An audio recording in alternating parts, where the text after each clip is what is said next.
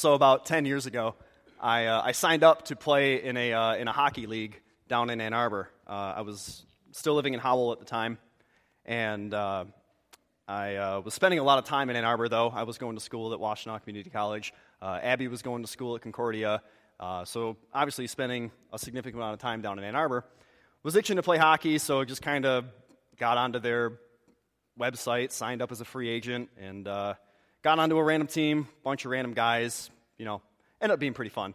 But, like, it was one of those leagues where, like, we weren't good enough to be, like, really skilled, but, like, not bad enough to where, you know, we weren't completely hopeless. It was actually, you know, like, not bad enough to where it actually mattered, you know, when we played the games. So we knew where we were at.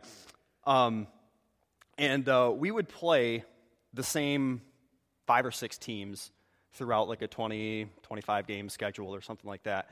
So being that hockey's a physical sport, not that good, but good enough that it mattered, things did tend to get a little heated.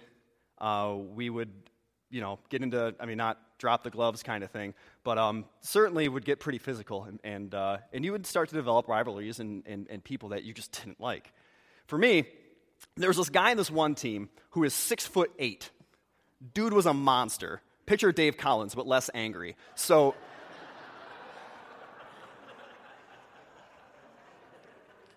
I'm 5'7". I mean, so this dude's like, you know, and for whatever reason, I mean, call it a Napoleon complex or whatever, I was drawn to this guy like moth to flame. And I hated this guy. With the truest sense of the word, I hated this guy because he would just kick the crud out of me. The living crud. I would, Abby, this is at a time where Abby and I were still dating, so she was still trying to impress me. So she actually, came to my stuff. You know, the minute the ring went on that finger, that was no mas. So we would ride home together, or ride back to her dorm or wherever, and I'd be like, I hate this guy. I cannot stand this. I would have bruises and, like, red marks from his stick when he'd slash or push me out of the crease, all across my back and up and down. Anywhere I didn't have padding, this guy had just a non-padding seeking missile for a stick that would just absolutely just wreak havoc, and I, you know, certainly gave it back to him. During one of the games, though, I happened to look up at the back of his helmet, and he had the word tool written there in sticker. And I thought, that is accurate. You, sir, are correct. Turns out he was a fan of the band, but whatever. So every time I would see this team on the schedule, I'd think, God, I hate this guy. I hate this guy. I cannot stand playing against this. I mean, I hated this whole team because I hated this guy.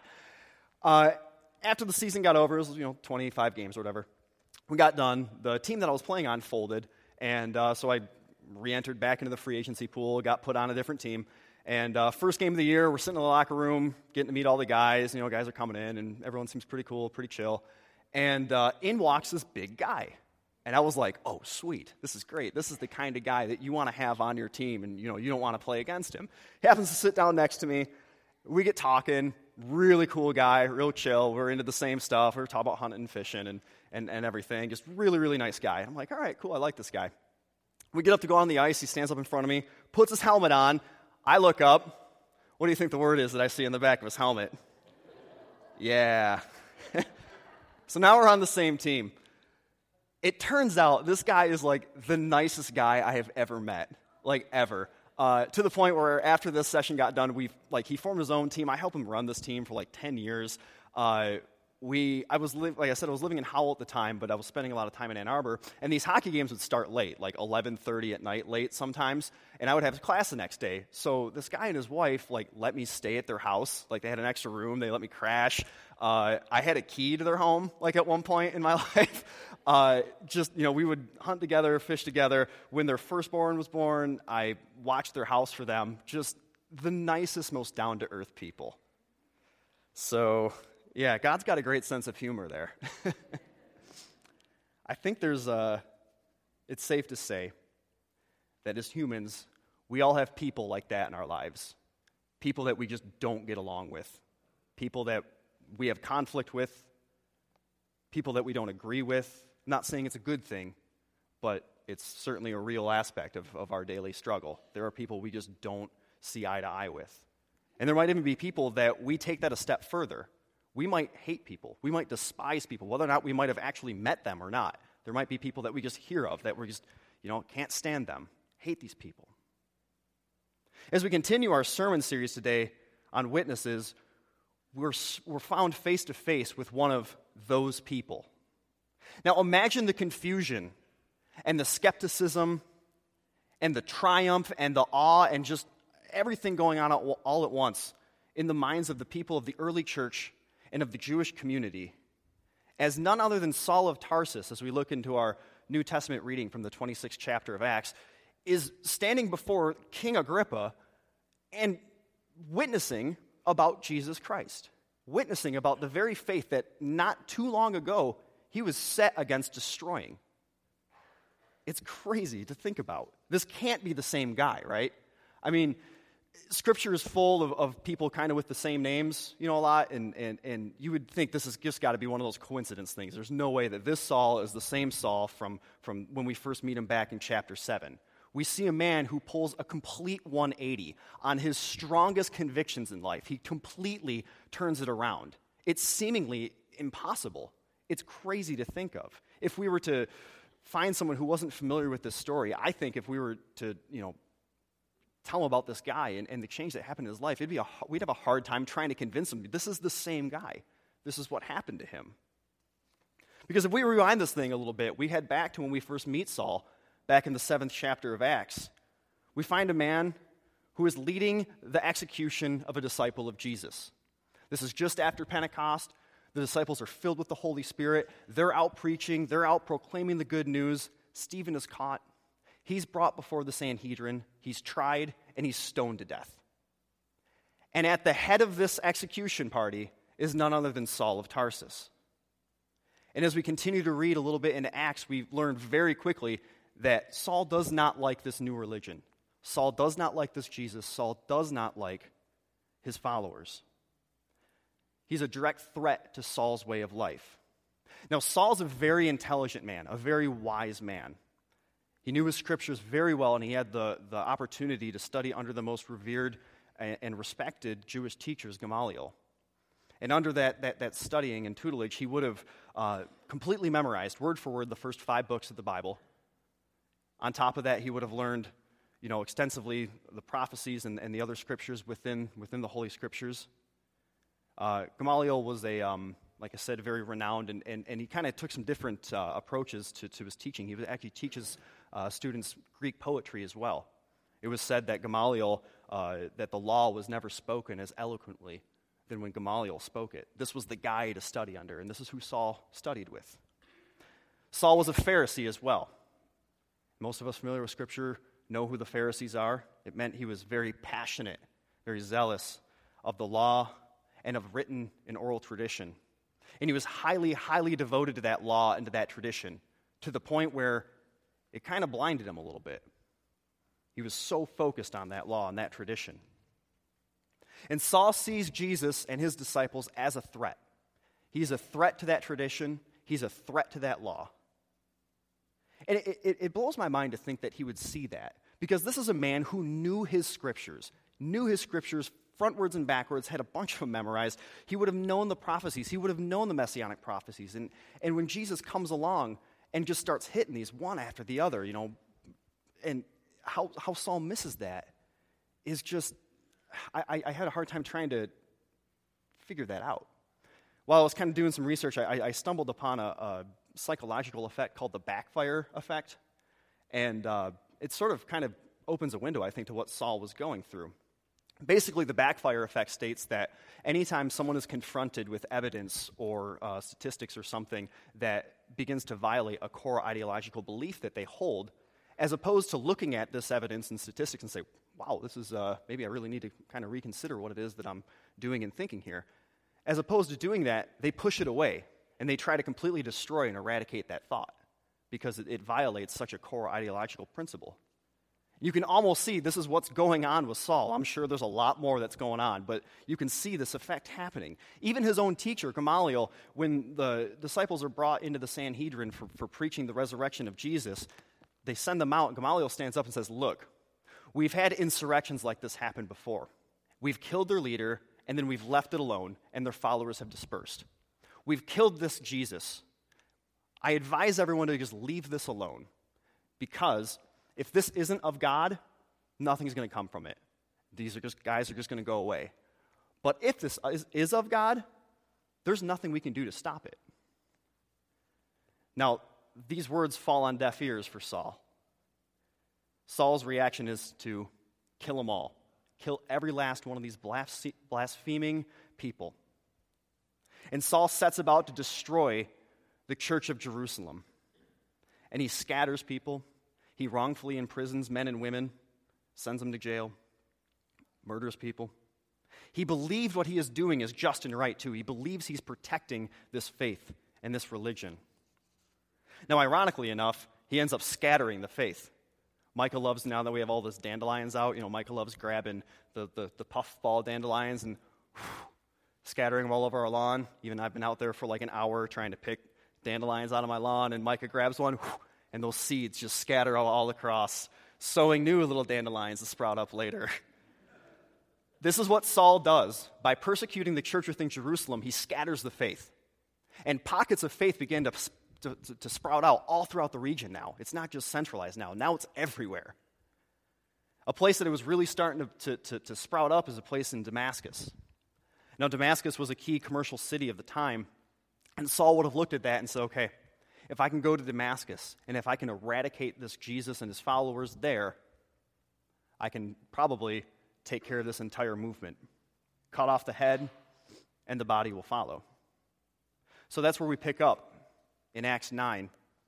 As Saul is moving down this road near Damascus, when suddenly a light from heaven flashes around him, and he fell to the ground and heard a voice say to him, Saul, Saul, why do you persecute me? Who are you, Lord? Saul asked. I am Jesus, whom you are persecuting, he replied. Now get up and go to the city, and you will be told what to do. And the men traveling with Saul see the light, and they hear, but they don't see what's going on, and they're stood there speechless.